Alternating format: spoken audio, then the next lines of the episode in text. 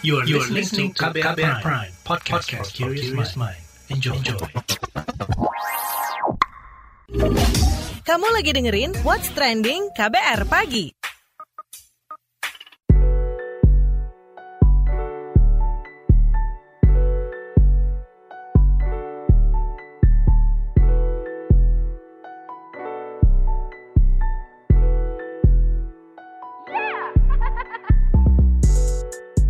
KBR Pagi siaran pagi radio paling update. Apa kabar Anda hari ini di hari Rabu 19 Januari 2022? Kembali lagi saya Don Brady menjadi teman pagi kalian di What's Trending KBR Pagi pastinya. Ancang-ancang pindah ibu kota. Jadi apa kabar nih ibu kota negara baru yang kelak berlokasi di Kabupaten Penajam Pasar Utara, Kalimantan Timur? Dari kabar terbaru adalah nama yang sudah ditentukan untuk nama ibu kota negara baru nanti ialah Nusantara. Hal ini dikonfirmasi oleh Menteri Perencanaan Pembangunan Nasional, Kepala Badan Perencanaan Pembangunan Nasional, Suharso Mono Arfa. Kata dia, nama tersebut dipilih Presiden Joko Widodo dari 80-an nama yang telah diajukan.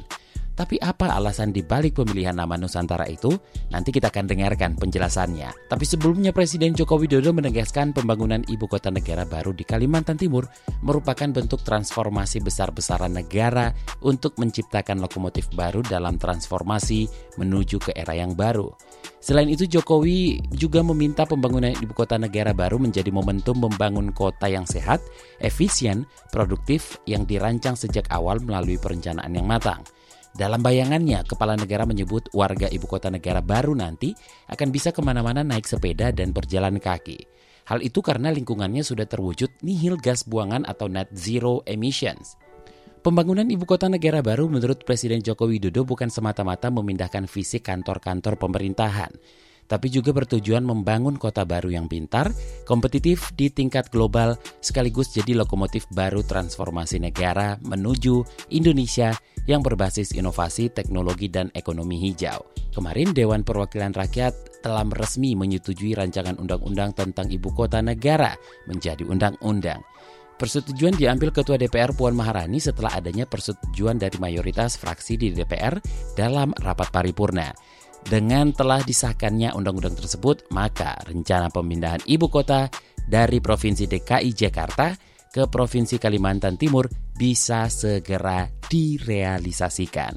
Kita akan bahas lebih lanjut, tapi kita simak dulu opini netizen plus 62 berikut ini.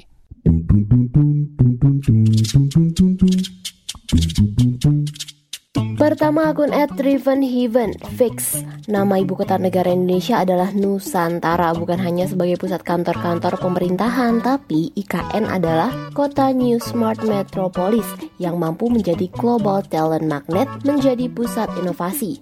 Ke akun at Dwi Goodbye Jakarta, welcome to Nusantara. Akun at Yong Hun Nim terdiri dari dua kata Nusa dan Antara. Nusa artinya kepulauan, Antara artinya di tengah-tengah. Jadi Nusantara artinya kepulauan yang ada di tengah, tengah mana? Tengah dua lautan Hindia dan Pasifik dua benua, Asia dan Australia. Akun at orang Indo 62. Pindah ibu kota tidak jadi masalah bagi kami, tapi apabila terdapat kerusakan alam di Kalimantan akibat berpindahnya ibu kota, siapa yang harus kami salahkan kelak? Akun at Cornelia underscore diary. Temen gue pengen banget ibu kota negara pindah ke Palangkaraya, biar katanya banyak artis yang ke sini. Kalau gue nolak, ntar macet pindah ke sini. Nah yang terakhir akun at awiyewdh Coba kalau Pak Jokowi langsung bilang ya kalau para PNS nolak ibu kota pindah Kalimantan nggak apa-apa. Toh para calon-calon PNS mudah siap menggantikan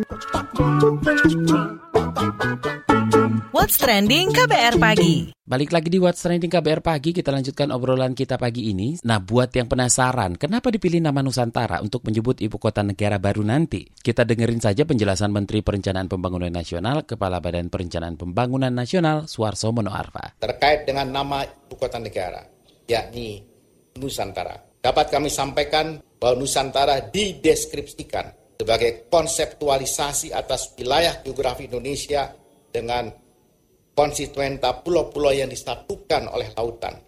Terbersit di dalamnya pengakuan kemajemukan geografi yang disertai dengan kemajukan budaya.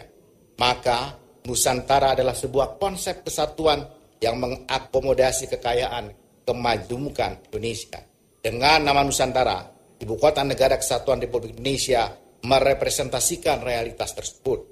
Realitas kekayaan kemajemukan Indonesia itu menjadi modal sosial untuk memajukan kesejahteraan rakyat yang berkeadilan menuju masa depan Indonesia maju, tangguh, dan berkelanjutan. Nah, Suarso menambahkan pembangunan ibu kota baru akan dilakukan secara bertahap. Dia mengklaim pembangunan IKN disusun dengan perencanaan yang matang dan dapat dipertanggungjawabkan.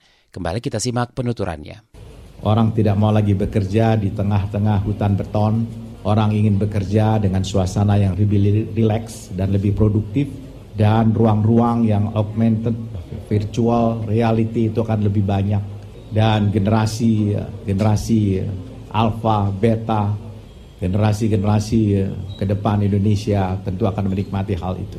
Jadi mudah-mudahan kota ini menjadi contoh untuk kota-kota kita yang akan datang di seluruh tanah air kita tercinta ini. Tentu saja membangun kota ini tidak seperti lampu Aladin langsung sep gitu jadi. Namanya juga sebuah perencanaan dan perencanaan ini tentu ada tahapannya dan pentahapan itu harus dilakukan dengan disiplin. Perencanaan tanpa dilaksanakan dengan disiplin pasti yang terjadi amor, tidak berbentuk dan kemudian menjadi tidak nyaman. Itu yang harus dijaga. Kota ini disusun dengan sebuah perencanaan yang luar biasa dan kita benar-benar dapat dipertanggungjawabkan secara uh, teknokratik. Kemudian isu yang berkembang adalah apakah akan memberatkan APBN atau tidak. Kita akan mengadaptasi bisnis model dan financial model sedemikian rupa yang tidak memberatkan APBN, yang justru akan menambah aset-aset kita sedemikian rupa. Jurus-jurusnya tentu akan berbeda dan visi bisnis pemerintah juga tentu tajam untuk ini. Kita tidak dengan serta-merta kemudian akan merugikan anak cucu kita ke depan, sama sekali tidak. Nah, pemerintah juga telah mengklaim telah melakukan kajian lingkungan hidup strategis terkait pembinaan ibu kota negara ke Kalimantan Timur. Direktur Dampak Pencegahan Lingkungan Kebijakan Wilayah dan Sektor di Kementerian LHK Erik Teguh Priyamantoro mengatakan aspek perlindungan lingkungan hidup juga telah diatur dalam rancangan Undang-Undang Ibu Kota Negara. Namun, Wahana Lingkungan Hidup Indonesia menyebut KLHS di calon ibu kota negara baru di Kabupaten Penajam Pasar Utara, Kalimantan Timur masih menyisakan sejumlah persoalan. Manajer kampanye eksekutif nasional Walhi Wahyu Aperdana mengatakan permasalahan itu di antaranya ancaman terhadap tata air dan risiko perubahan iklim, kemudian ancaman terhadap flora dan fauna, serta ancaman terhadap pencemaran dan kerusakan lingkungan hidup. Berikut penuturannya kepada KBR pekan lalu. Buat kami, problem sebenarnya, dan menurut kami bukan hanya kita yang tahu, tapi pemerintah juga tahu, karena itu muncul banyak sekali di kajian lingkungan hidup strategis. Hmm. Satu ada problem soal tata hidrologi kalau itu kemudian dibebani, padahal sekarang pun sudah dibebani oleh izin yang cukup banyak, itu akan daya dukung daya tampungnya cukup. Dia akan punya beban resiko itu. Belum lagi bicara ketersediaan air. Nah, kenapa saya sebut soal ketersediaan air? Itu bukan hanya muncul di studi kita ya, tapi di studi-studi pemerintah sendiri juga muncul. Yang kedua, dalam konteks daya dukungnya terhadap daya tampungnya terhadap pencemaran, hmm. khususnya yang air. Perlu diingat wilayah yang sama itu juga wilayah yang dulu mendapatkan tumpahan minyak. Hmm. Kami di konteks desain saja membayangkan bahwa yang dilihat kalau melihat desain ibu kota air akan di mana-mana begitu ya. Foto-foto pertama yang menang kontes gitu. Itu wilayah pasang surut juga. Belum lagi beban pencemarannya tinggi. Di luar batu bara itu juga wilayah yang sama dapat dampak dari tumpahan minyak yang di PPU-nya itu di Penajam Pasir di wilayah pesisirnya. Jadi problem lingkungannya besar. Nah, problem ekonomi politiknya itu lebih kompleks lagi. Kenapa kami bilang begitu? Hmm. Belum KLHS saja, belum kajian lingkungan hidup strategis, belum belum diketok palu rencana RUU soal ibu kota negara, kemudian sudah diputuskan sehingga terkesan kajian lingkungan hidup strategisnya hanya menjadi justifikasi. Pada sisi lainnya, di studi kami begitu, itu konsesi yang berada di dalam itu banyak sekali.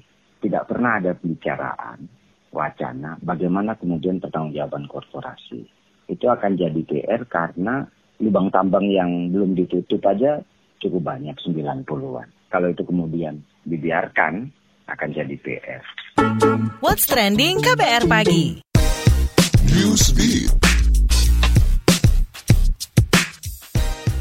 Harga tes COVID-19 di Australia melonjak hingga 5 juta rupiah akibat krisis antigen. Kenaikan ini diakui Perdana Menteri Scott Morrison yang menyatakan situasi kekurangan pasokan antigen terjadi di beberapa negara lain di dunia. Morrison menilai penyebaran Omikron yang cepat membuat kebutuhan akan tes COVID-19 meningkat beberapa waktu belakangan. Meskipun begitu, pemerintah mengaku tengah menyelidiki dan mencari informasi lebih lanjut kepada pemasok, pengecer, dan rantai apotik terkait kenaikan harga yang terlalu tinggi tersebut. Akibat peningkatan kasus COVID-19 dan pembatasan wilayah di Tiongkok, para buruh asal Korea Utara mengalami kesulitan ekonomi. Buruh korut yang biasanya menambah devisa dan pundi-pundi partai buruh, kini kesulitan mencari pekerjaan di Tiongkok. Dangdong merupakan salah satu daerah di mana banyak buruh asal Korea Utara bermukim dan mencari nafkah. Selain itu, pengusaha asal Korea Utara di Tiongkok juga mengalami kerugian akibat lonjakan kasus COVID-19. Pertama kalinya Badan Pengawas Obat dan Makanan Amerika Serikat FDA menyetujui pengobatan untuk mengendalikan rasa sakit akibat osteoartritis pada kucing. Direktur Pusat Kedokteran Hewan FDA Stephen Solomon menyatakan FDA telah menyetujui penggunaan obat antibodi monoklonal untuk spesies hewan apa pun. Langkah ini diambil untuk memperpanjang kehidupan banyak hewan, khususnya kucing. Izin penggunaan obat itu juga didasari kemajuan ilmu kedokteran hewan di Amerika Serikat. Osteoartritis adalah peradangan kronis pada sendi akibat kerusakan pada tulang rawan. Penyakit ini diperkirakan menjangkiti 60% kucing berusia 6 tahun ke atas dan 90% kucing berusia 12 tahun ke atas.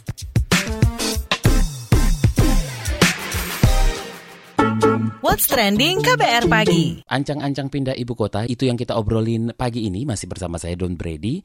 Kalau kita bahas soal pemindahan ibu kota, salah satu yang terpengaruh sama keputusan itu adalah pegawai negeri sipil atau aparatur sipil negara. Nah, bagaimana nih kesiapan mereka? Langsung saja kita ngobrol bersama seorang PNS bernama Wawan. Halo, Wawan, bagaimana nih sikap Anda terkait dengan ibu kota baru? Siap pindah tugas kah? Uh, udah di tahu sebenarnya udah lama. Tadi juga ada pembahasan gituan lagi. Tapi tadi dengar katanya kalau yang udah umur 50, 45 ke atas itu aman katanya di sini. Tapi kalau yang 45 ke bawah itu harus mau nggak mau harus pindah ke sono, harus pindah ke Kalimantan. Nah kalau kamu sendiri punya pandangan seperti apa dengan kepindahan ini nanti? Kalau saya sih ya namanya PNS kan udah sebelum kita masuk kan udah ada perjanjian di situ harus bersedia di mana aja, ditempatkan di mana aja.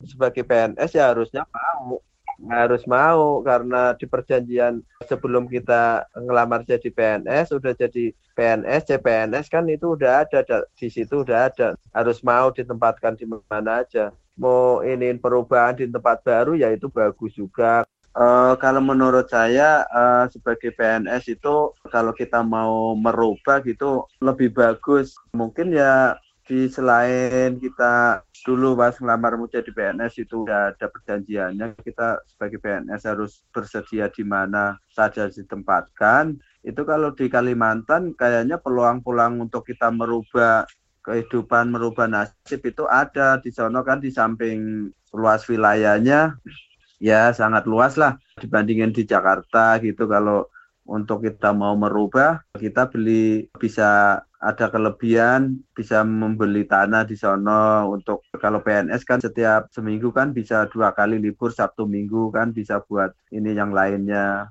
Uh, ada lah peluang untuk merubah. Untuk perekonomian kita lebih bagus lagi itu sangat sangat bagus kalau menurut saya sebagai PNS kalau untuk pindah ke Kalimantan itu ya sangat bagus lah bro. Sangat setuju. Terima kasih Wawan. Kalau tadi Wawan mengatakan ancang-ancang pemindahan PNS di kantornya sudah dimulai dan dia bersedia dipindahkan. Nah sekarang ada juga Ani ASN di Jakarta yang tampaknya kurang happy jika harus pindah. Seperti apa? Langsung kita tanyakan.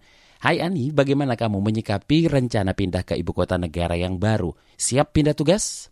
Kalau misalnya ditanya siap atau enggak, ya sebagai ASN jawabannya mau nggak mau siap nggak siap ya harus siap gitu ya dipindah ke ibu kota baru. Karena pas pertama kali kita tanda tangan kontrak sebagai ASN di awal tanda tangan kontrak dalam tanda kutip itu kan kita memang bersedia untuk ditempatkan di mana pun di seluruh Indonesia maupun di luar negeri. Jadi artinya memang bukan sebuah opsi ya mau atau enggak tapi kalau misalnya ditanya nih pertanyaan terbuka yang memang jawabannya bebas mau nggak sih pindah ke ibu kota baru yang notabene-nya bukan ada di Jakarta gitu ya. Kalau bisa enggak ya gitu. Karena memang dulu awalnya memilih untuk kerja di pusat adalah kemungkinan untuk dipindahnya lebih kecil gitu.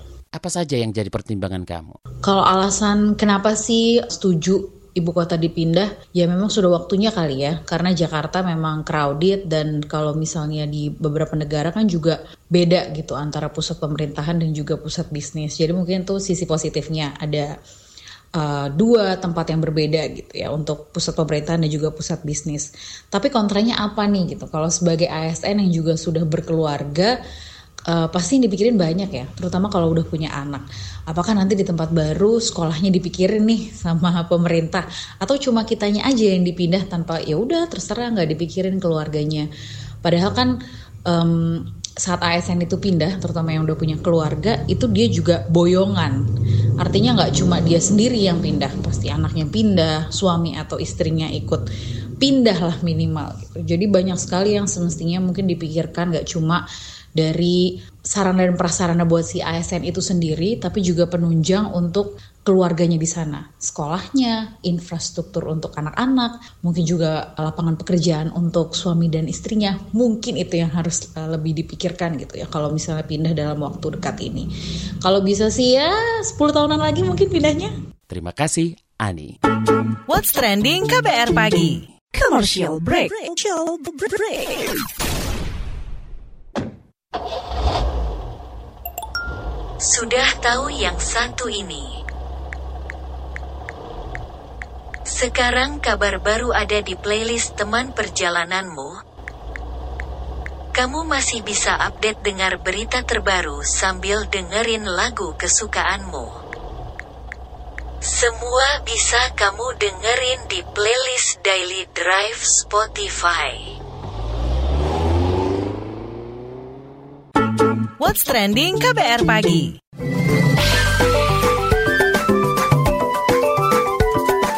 WhatsApp Indonesia. WhatsApp Indonesia dimulai dari Jawa Tengah. Kepala Kepolisian Daerah Jawa Tengah atau Kapolda Jateng, Irjen Pol Ahmad Lutfi mencopot Kepala Satuan Reserse Kriminal atau Kasat Reskrim Polres Boyolali Eko Marudin. Pencopotan jabatan terhadap Eko diduga terkait kasus pelecehan seksual terhadap korban pemerkosaan ketika melapor di Polres Boyolali pada 17 Januari kemarin. Lutfi juga menyampaikan permohonan maaf kepada korban terkait perbuatan anak buahnya tersebut. Pihaknya memastikan Eko dan anggota lainnya yang terlibat akan diproses oleh bidang Propam Jateng. Ia menambahkan, Eko dimutasi sebagai perwira menengah di pelayanan markas Yanma Polda Jawa Tengah untuk menjalani proses pemeriksaan atas dugaan pelanggaran etik. Selanjutnya menuju Nusa Tenggara Barat. Ketua Satgas Penanganan COVID-19 Suharyanto menyebut pegelaran MotoGP Mandalika yang rencananya berlangsung Maret 2022 itu menggunakan sistem bubble atau gelembung. Sistem gelembung ini akan memastikan orang-orang yang berhubungan dengan MotoGP tidak berkeliaran ke mana-mana dan fokus pada ajang balap motor tersebut. Suharyanto memastikan tidak akan ada interaksi dengan masyarakat dalam sistem bubble ini. Seperti dilansir CNN, sistem gelembung diterapkan untuk meningkatkan kepercayaan dunia terhadap Indonesia akan penerapan protokol kesehatan. Sebelumnya, Dorna Sport mengultimatum penolakan karantina selama 14 hari terkait penyelenggaraan MotoGP sebab masa karantina yang panjang akan memakan waktu yang lebih banyak dan membuat jarak antar seri balapan semakin melebar. Kini MotoGP Mandalika masih menunggu homologasi atau persetujuan dari pihak terkait. Masih dari Nusa Tenggara Barat, produk ekspor asal Nusa Tenggara Barat atau NTB, yakni daun kelor diklaim mendapat permintaan yang tinggi dari dunia. Kementerian Koperasi dan UKM Kemenkop UKM mengungkap kemajuan pemasaran terjadi usai ada pabrik pengolahan daun kelor berstandar internasional yang memiliki kapasitas produksi 200 ton per hari. Produk-produk daun kelor asal NTB pun sudah dipasarkan ke Amerika Serikat maupun Eropa. Menteri Koperasi dan UMKM Tatan Mas Duki mendukung kelor sebagai produk unggulan domestik Indonesia. Kandungan teh kelor memiliki protein yang tinggi, bahkan tujuh kali lipat dibanding daging sapi dan mengandung zat besi yang tinggi, hingga 25 kali lipat dari bayam.